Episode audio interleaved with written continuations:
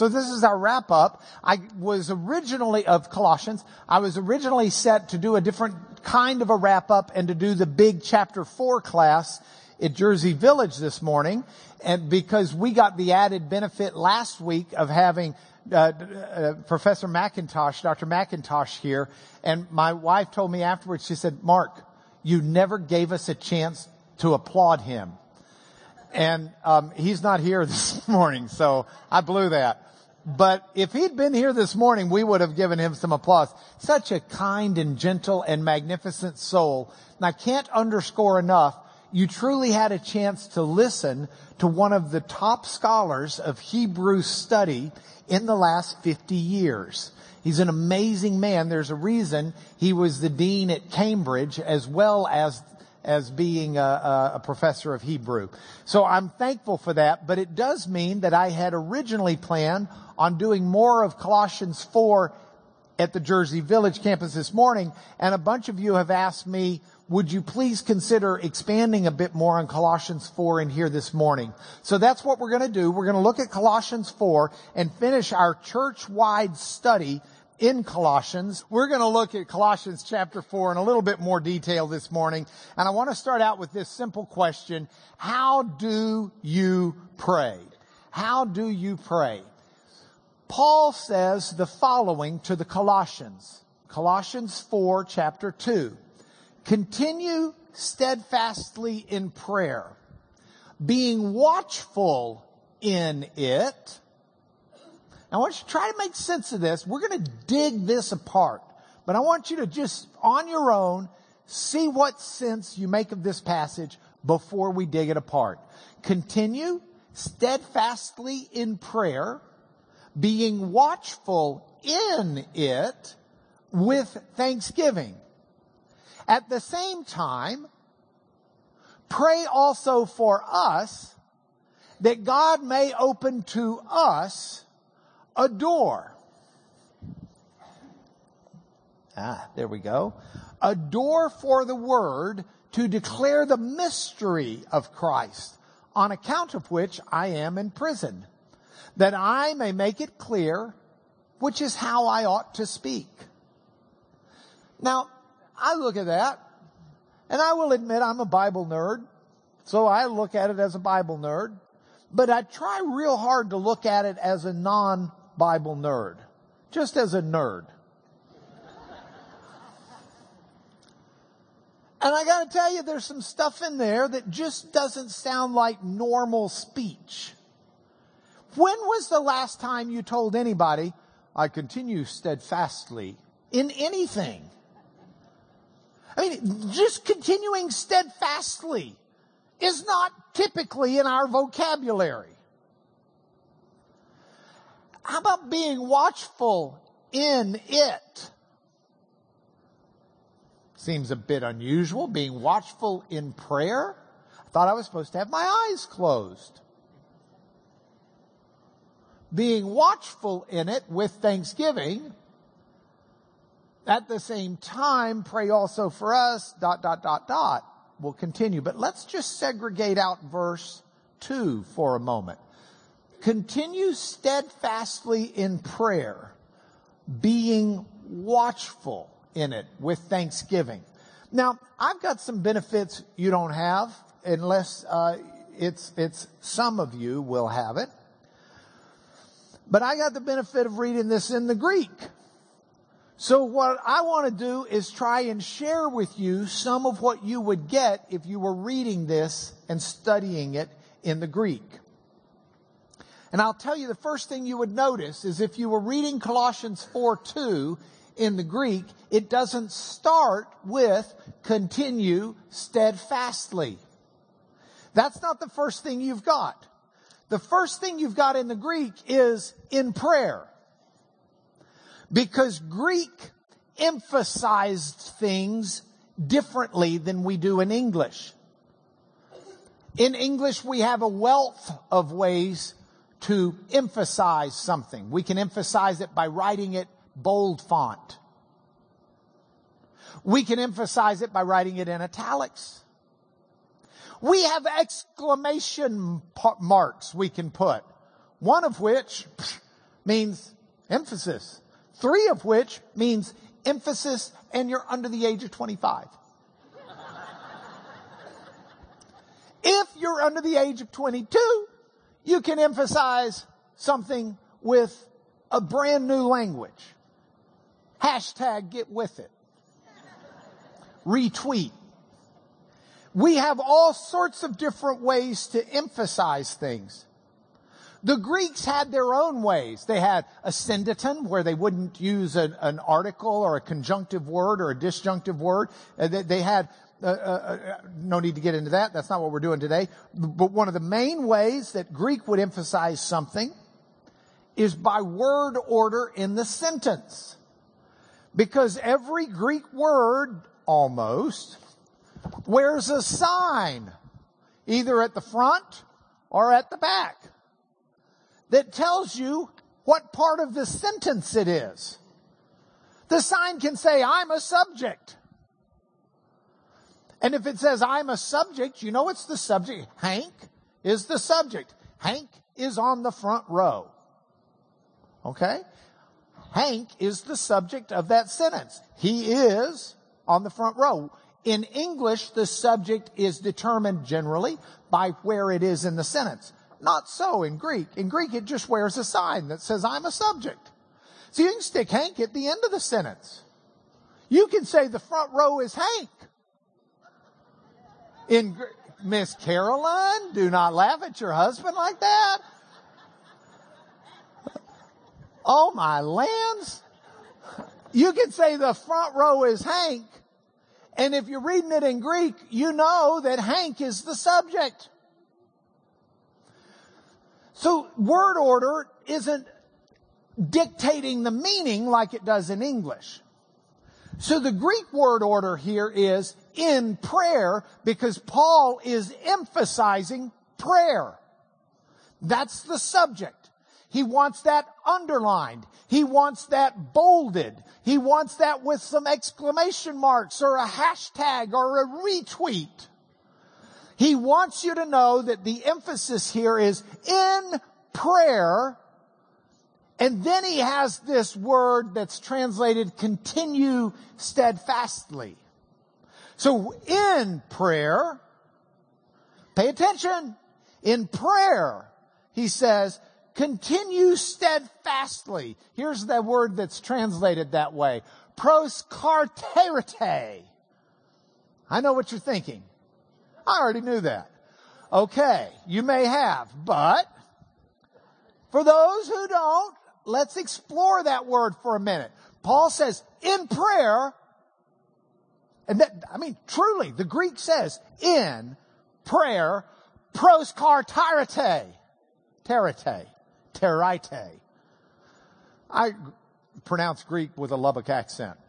Um, Paul's saying, in prayer, continue steadfastly. Now you're saying, I just really don't know what that means. Good. Let's take the word apart a little bit and look at it. How about if instead I say that word means to have it close at hand? Have it handy. Have it right there, ready and available. I could tell you it's the same word in Matthew 3 9. Matthew 3 9 is a marvelous passage to explain what this word means. In Matthew 3, it starts out this section with a great cloud, cloud? Crowd. a great cloud was following Jesus. A great crowd follows Jesus. This is a little, does that look kind of yellowish to y'all? That looks kind of yellowish to me. Well, that got rid of the yellow and the black. See what we can do here. There we go. That's a little, I'm not sure that's any better, but we're going to live with it. So Jesus withdraws with his disciples to the sea, but a great crowd follows them. So they've got this crowd coming with them from Galilee and Judea and Jerusalem and Idumea and from beyond the Jordan and everywhere. I mean, he's Mr. Popular at this point. He's healing people. Just healed a guy with a withered hand. Everybody wants him. the great crowd heard all that he was doing. They came to him and he told his disciples to have a boat ready for him because of the crowd. Do you see that passage there? Have the boat ready for him. The same word translated continue steadfastly. It's ready. It's handy. It's right there at hand. So if we go back to the PowerPoint, when we see this, when you see that Paul says in prayer, have it close at hand. Have it right there. Have it in prayer. Don't, don't make prayer something you just do before meals. Don't make prayer something you just do before you go to sleep. Don't make prayer something you just do on Sunday morning. Have it right there. Have it handy. Have it, use it, use it, use it. The same word Proskarterete is also translated devote yourself to it. You know, it's something that you're dedicated to. It's something that's right at hand that, that you're really working at. You can see this in Acts 2.42. It's a passage that's pretty familiar to a lot of people, but it's the church has just started. It's the first day of the church. 2,000 people have been baptized into the church. And, and Acts 2.42 says, and they devoted themselves to the apostles' teaching and to fellowship, communion, Lord's Supper, and prayers. They devoted themselves. It's the same word, proskatarete. It is that this is what they were dedicated to. This is what they were doing. And so we've got this idea of devoting yourself to prayer, having it right at hand, having it right there, or continue steadfastly. Now I want you to know one more thing if we go back to the PowerPoint. This have close at hand, devote yourself to. I told you that these Greek words were signs that tell you how they function in the language. I want to tell you this, the, the sign that's being worn by this verb. Have close at hand, continue steadfastly. It is what we would call a second person plural present imperative. Yes, Ellen, I know our English teacher over here, you've got to understand this is like her dream come true for me to even utter those words in Sunday school. Second person plural. Look, she's just all buzzed. It's like she had one too many donuts or something over there. It's pretty funny. The second person plural. First person, I. First person singular, you, Mark Wilkie. Third person, he, she, or it, singular. First person plural, we. Second person plural, y'all. See, they don't have that in a lot of societies that speak English. We in the South have a second person plural. It's y'all. It's not to be confused with you. You is singular, y'all is plural.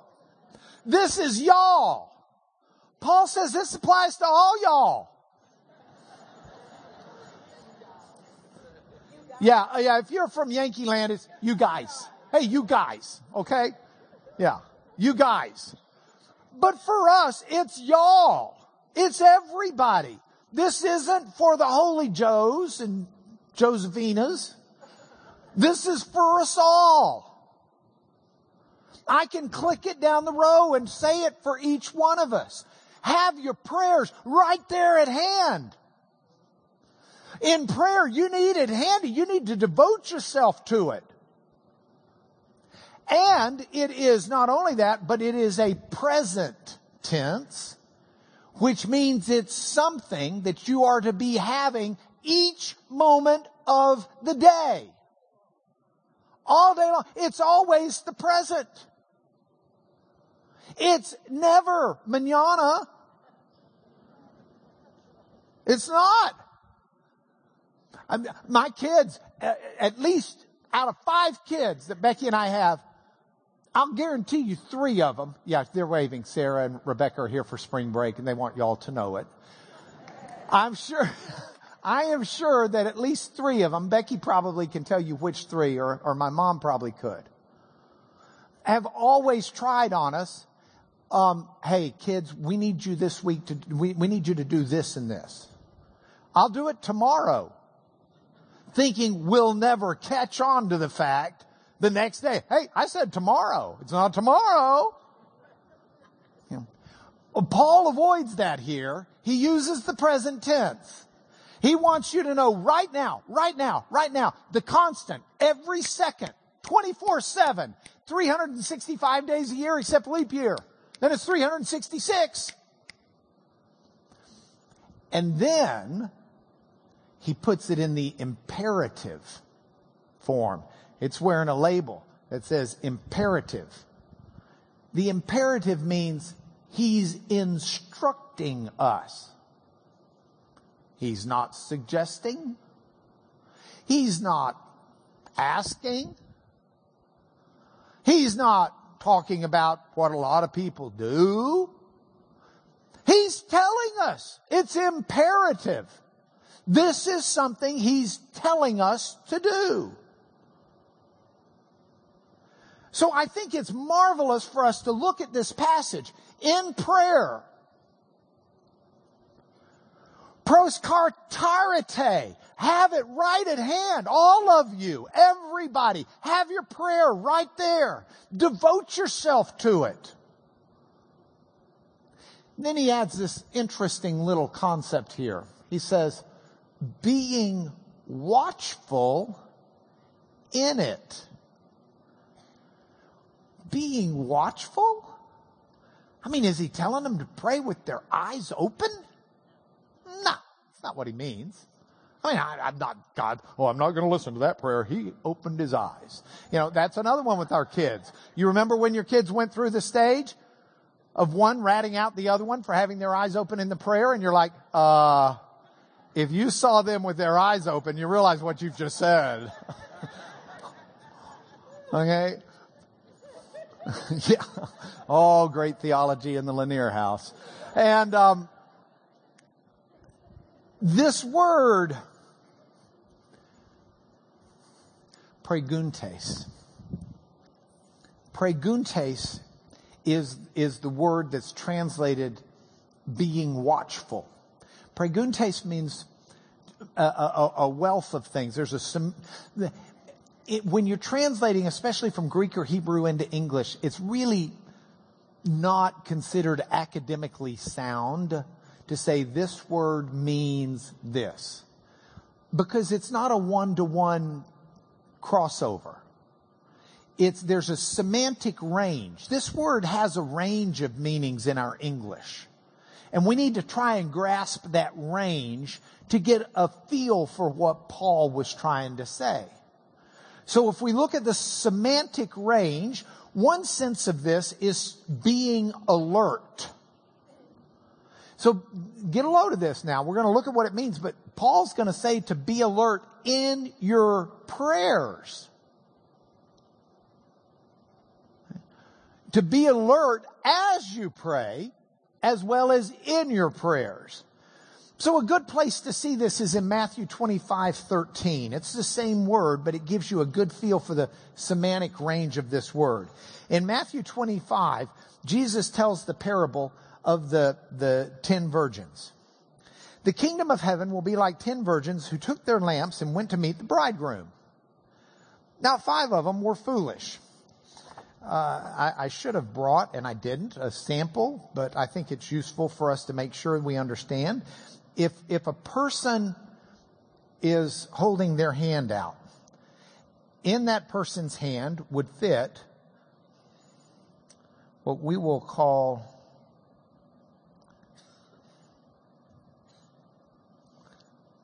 a lamp. Oops, sorry. Now, this has a big hole in the top, and in that big hole, you pour oil.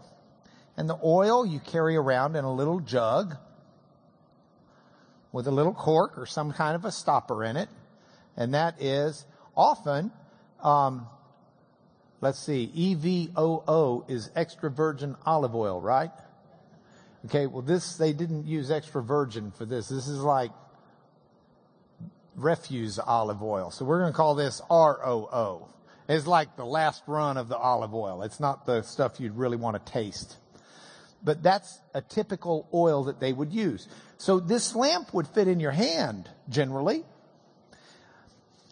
A Herodian lamp would, and it would have a, a you, you'd carry with you some flax or some type of a wick, something that would work as a wick that would also fit into the bottom of the lamp. When you were ready to light it, you would decide how much of the wick you want to stick out. How much of a flame do you want? The more it sticks out, the brighter the flame, but the faster you use the oil. And so determining how much of the wick is going to stick out is called trimming the lamp. Whoops. You got it? Okay. Uh, so now you've got all the technology to understand this story a little bit better. So, they took their lamps, they went to meet the bridegroom. Now, five of them were foolish and five were wise.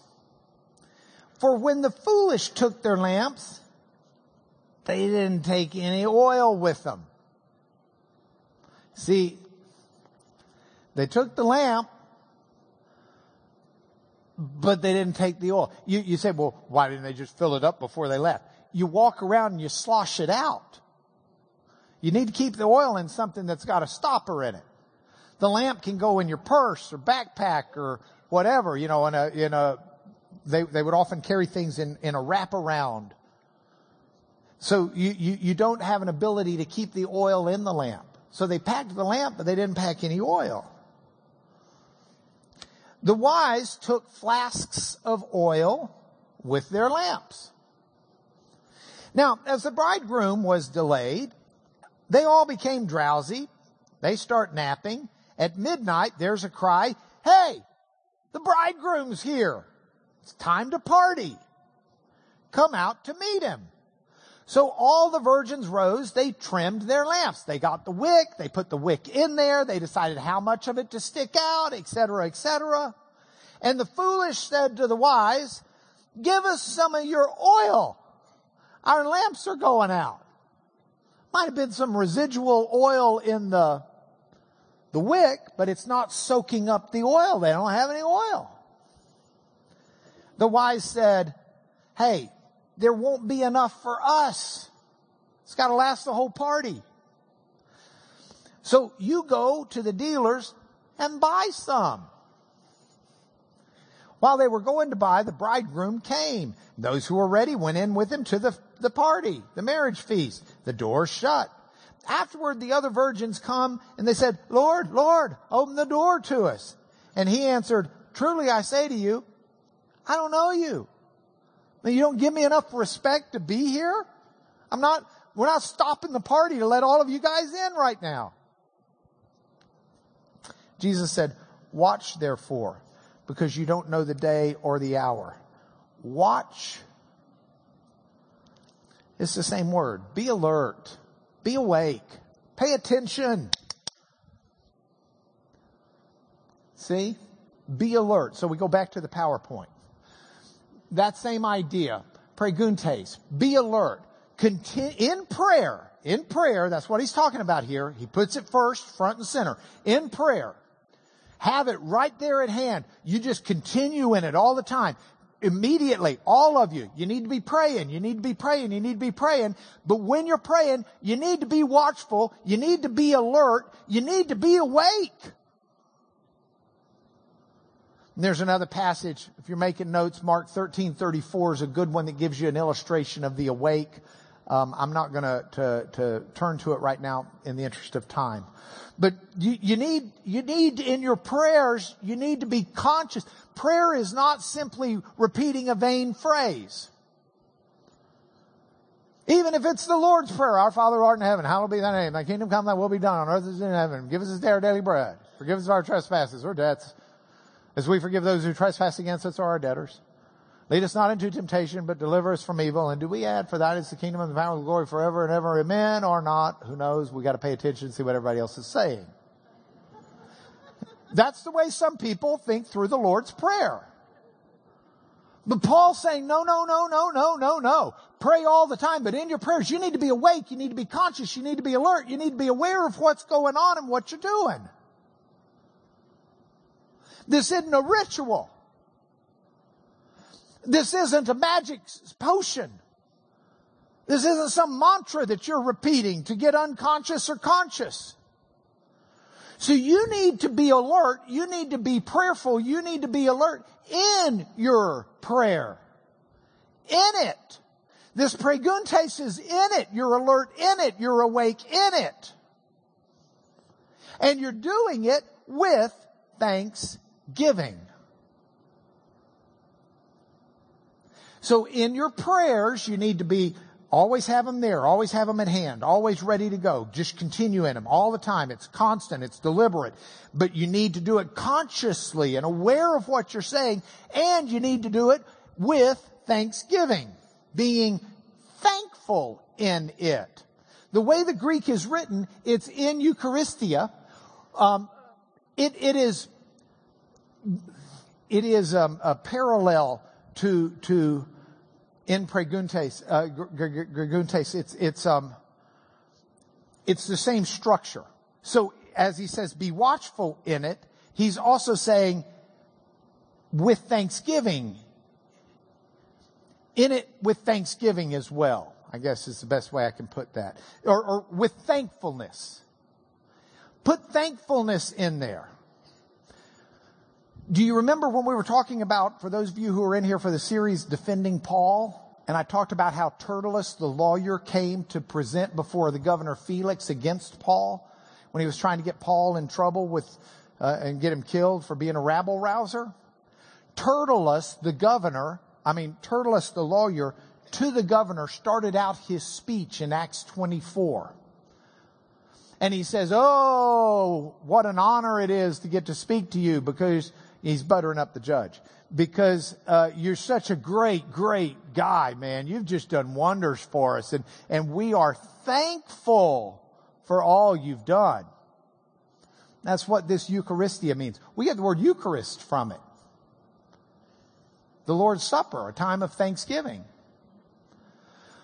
But, but this is what we're to do. So we're to pray. Brent quoted from Paul in a different writing in the letter to Philippians when he was up here making the announcements, where Paul said, um, uh, uh, you know, to, to pray with thanksgiving.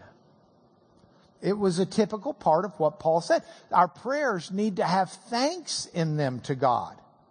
And some of the reason why is because of not just how we pray, but what we're praying.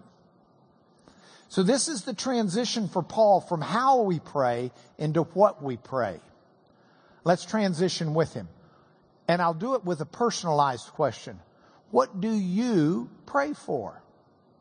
What are the kinds of things that you pray for? How is your prayer life directed? We got a fellow in our class who's had some health issues. He's been in the, the hospital or been, and, and all. I was, his daughter came up to me after class last Sunday, told me about it. We stopped and we prayed for him. Been praying for him this week. He's here today. Praise God said to me, thank you for your prayers. And what he, he's not thanking me for doing anything. I didn't do anything except pray for him. The Lord did it. But he appreciated the fact that we would seek out God on his behalf. And that's a huge honor for you and me. It's a huge honor in a couple of different directions. It's a huge honor that someone would entrust us with a glimpse into their life and their needs such that we could pray for them. Because we live in a, a society that doesn't open up so readily sometimes. At least not in personal and intimate ways. So it's a blessing to me that way. But it's a blessing to me that God Almighty would listen to the prayers and urge us to pray. So Paul says that he's praying for the mysterion. Mysterion. Have any idea what that word might mean? Mystery. We get the word mystery straight from it. Here's the passage. Paul says, verse three, at the same time, you're in prayer, you do it constantly, you do it watchfully, you do it with thankfulness, and at the same time, would you also pray for us? That God might open to us a door for the world, for the word, to declare the mysterion, the mystery of Christ this mysterion. Mysterion is not like, um, and there, there, are different Greek ideas behind the word mystery. And, and this is a Greek word that's talking about it in the sense of a secret that has become known. It's not something you can't ever discern. It's not an unknowable mystery. It is a secret that some know but others don't, if that makes sense. You, there's, there's another Greek word and concept for, for a mystery that, that's, hey, it's a mystery. Nobody knows. Nobody knows. It's just mysterious. That's not what this is. This is a mystery, a secret. It's something some people know but others don't. It's something that is knowable, it's just not known by all. And to those who don't know it, it is a mystery. To those who do know it, it's a mystery we know. But don't think of it as something that's unknowable. Paul's not saying here the, some mysterious unknowable. Not at all. He's talking about something that some knew, others didn't, and he wants an open door to be able to tell others about the mystery so that the secret is revealed. You track with me? Okay, so here it is, and, and, and you want a good example of that. Secret is used in Matthew 23, 11 in this way. And so we can look at it there.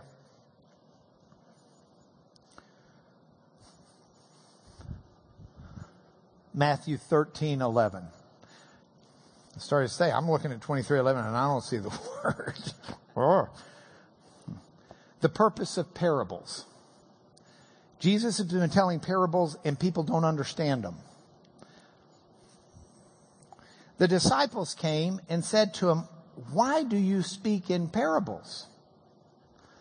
And Jesus says, to you, Jesus answered him, to you it's been given to know the secrets of the kingdom of heaven, but to them it's not been given. You see?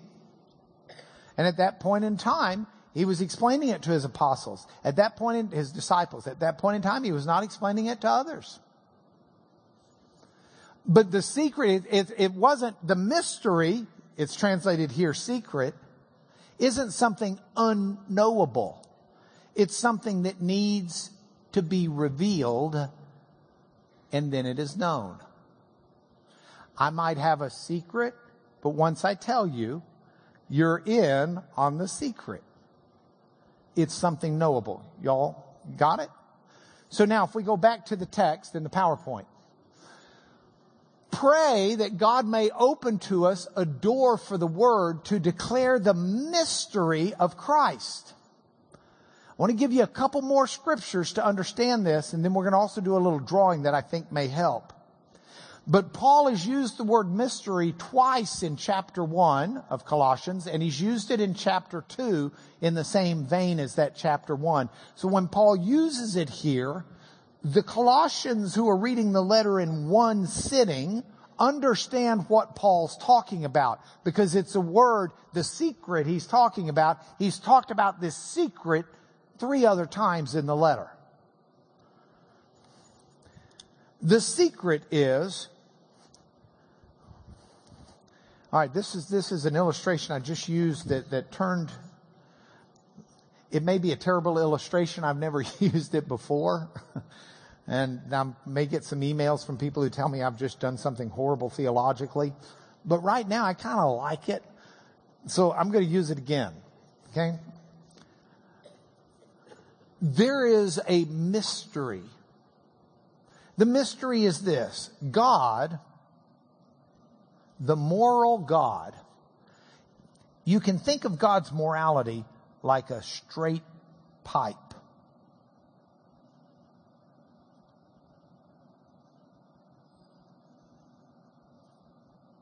You with me? God is God's morality. That's God's ethics. That's His moral compass. That's His um, His character.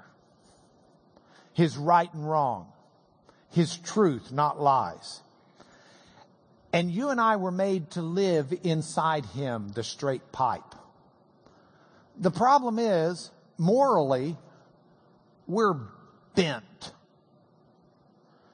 Your pipe doesn't fit in His because that is your moral pipe. Your moral pipe is a bent pipe. You're not honest as you should be. You've got selfishness. You don't have the right priorities. You're a bent pipe. Now you may be saying, Lanier, pretty harsh. Well, I gotta tell you, that may be you a bent pipe. Me? I'm not just a bent pipe. I'm bent, twisted. I mean, I'm like, I'm like, I'm like this whole nother creature, man. I'm so far gone. Some of this I learned in law school. Others, I, no, I'm, not all lawyers are bent. Um, actually all humans are. So this is me. I'm so bent, I'm hard to tell. I'm giving you the, a break. I'm calling y'all holy.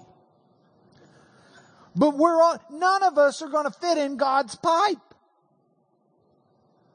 How are we, bunch of morally bent pipes, going to live in a straight pipe God's presence?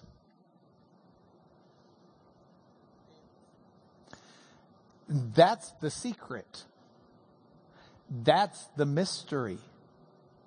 Oh, God had been laying down hints about this throughout the Old Testament. We were studying in here about where you find those Jesus comments in the Old Testament.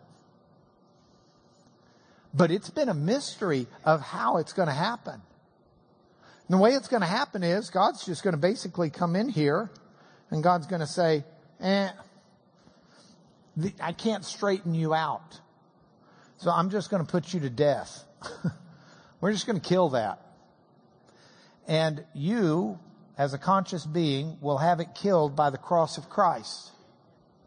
And then from Christ, you'll be resurrected and you'll get born again from above. You'll get born anew and you'll be born straight so that you can fit in the pipe. And all of that crud you carry around, that's the old Jew that's now dead. That's, that's, that's, that, that's around. Look at that. Don't let that drag you down. That's not you anymore. And when sometimes your pipe seems to get a little bent, you just remember that any bending is part of the old you that Jesus put to death on the cross. That the new creation is not the bent part. The part that's going to last for eternity is not the bent part. That's why Paul says spend your time and energy working on the stuff that's going to last. Why do you want to spend your time and energy working on things for the old bent pipe that's just going to get burned up? This is what's going to last. That's the mystery. The mystery is how did God make us where we can live with Him again? How did God get rid of our bentness? That's the mystery. That's why Paul uses the word in Colossians the way he does. If you go back and look at Colossians 1, you see those other examples, 26 and 27. Look what he says. He says, the mystery hidden for ages and generations. To them, God chose to make known how great among the Gentiles are the riches of the glory of this mystery, which is Christ in you, the hope of glory. You see, after the death of Christ, He comes into you and I, and He's as straight as it's ever gonna be. Straighter than a string. straighter than an arrow. You have the straightness of Christ. And the straightness of Christ slides straight into the presence of God. With no problem at all. Your righteousness is not your own. It's the righteousness of Jesus.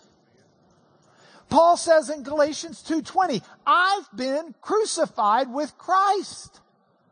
I still live, but it's Christ living in me. And the life I live by, eh, live in the flesh, I live by faith in the Son of God. This is who you are. And you slide right into the presence of God. And that's the mystery. That's what Paul says as he continues that vein of thought in Colossians, in Colossians 2. Says, I want you to know how great a struggle I have for you and those at Laodicea and those who've not seen me face to face, that their hearts may be encouraged, that they can be knit together in love to reach all the riches of full assurance of understanding and knowledge of God's mystery, which is Christ, in whom are hidden all the treasures of wisdom and knowledge. That's the mystery. That's, you want to, you want, can, can I tell you a secret? I'll tell you a secret. I'll tell you the secret is this.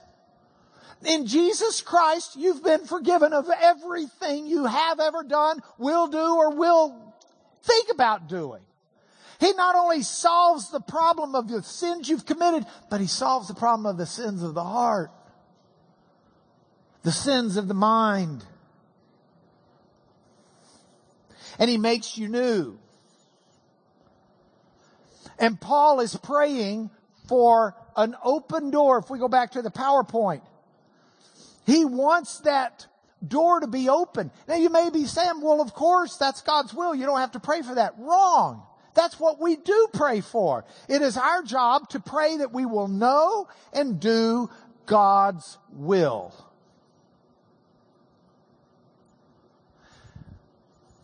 Make sense? Here's what I'd like to do. Um, I'd like to, I, I, I don't know, we'll see. I, I, since we're not doing these as written lessons that I have been doing handouts on, by the way, many of you have been praying for my Torah devotional that I'm writing. Thank you. Please don't stop praying. I have seven to do today. Um, uh, but I'm getting there. I'm going to get there by the grace of God through your prayers. But I want, there's, there's some more rich material in here that I want to dig through with you guys because it's, it's just fundamental. And so I don't know when we'll pick this up again but you don't have the benefit of being able to go home and read the written lesson. So we're going to have to find time because frankly, I'm only about halfway through everything I wanted to tell you today. So with that, we're out of time, but can I bless you in the name of Jesus before we go? Father, with prayer at hand,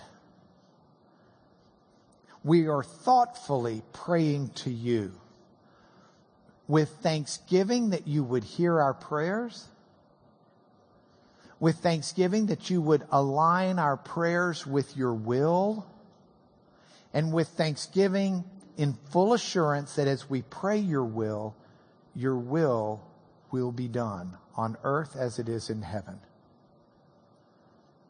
Father, I ask you, according to your will, to bless everyone who's hearing this message. Father, there are people listening whose hearts are hard would you soften their hearts? There are people listening who are worried.